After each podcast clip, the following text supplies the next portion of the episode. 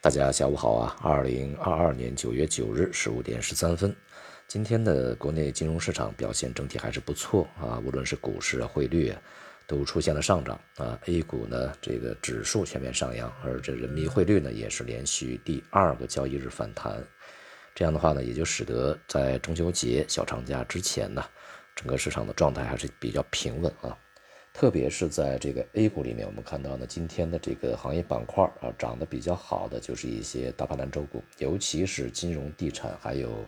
医药以及部分的消费啊，今天都是这个涨得还不错。其中金融的像银行、保险、券商啊，都是上涨的。我们在前面讲的这个当前对于大盘的主要威胁，其实就来自于这些这个超大盘股啊，其中呢，像银行啊、大消费在里面起的作用就更大。呃，目前水平这些板块啊，以及一些这个非常关键的个股，呃，持稳呢，当然有利于对于整个大盘未来的稳定性啊。那么未来是否能够继续稳定下去啊？这个甚至呢，去重新回到一个比较这个呃良性的一个这个运行过程中啊，甚至有所上升，这就需要继续观察。而今天的这个板块上涨呢，其实也是承接了这个在。隔夜啊，欧美欧美股市的上涨，以及在今天亚洲市场的这个普遍表现良好啊，这个局面，而且呢，这个从行业上看啊，也都是大多偏向金融，像这个昨天欧美股市里面金融股涨得都不错啊，今天这个国内的金融股也都不错，呃，这个过程也显示出了在全球这个资金配置的一个趋同啊，呃，像今天的外资也是大幅流入了一百多个亿，当然啊，今天上涨的一些行业板块是这个。北向资金重点配置的一些方向，呃，这种现象是好事啊，这个同时也是坏事，因为全球如果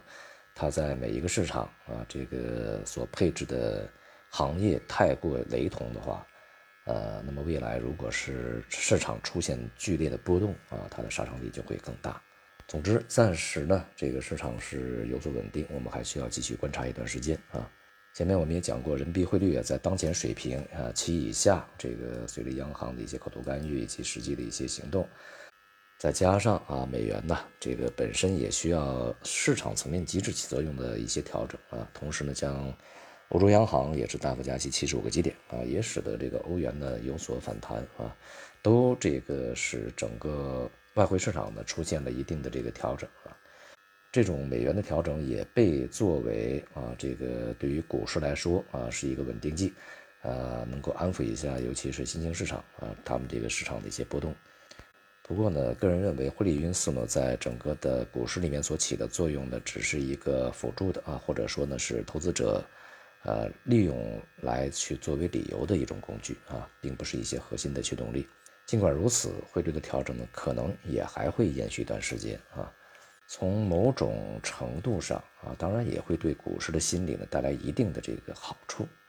那另外呢，就是在今天公布了八月份的国内的 CPI 和 PPI，呃，数据涨幅呢是这个大大不如预期的啊。其中是这个 CPI 涨百分之二点五啊，与上个月的这个涨幅持平，而这个 PPI 呢是上涨百分之二点三啊，涨幅呢继续收敛，并且创出了一年半以来的低点啊。显示呢，通胀啊还是非常温和的啊，同时呢，也意味着这个需求现在确实是非常的低迷啊。一方面呢，意味着货币政策在当前呢仍然可以这个保持一个相对比较松的状态啊，而另外一方面呢，当然也说明当前的经济啊，这个确实还是比较疲软的。而从更长远的情况来说呢，这一次呃，由于我们国内对于这个整个通胀的控制还是比较良好啊。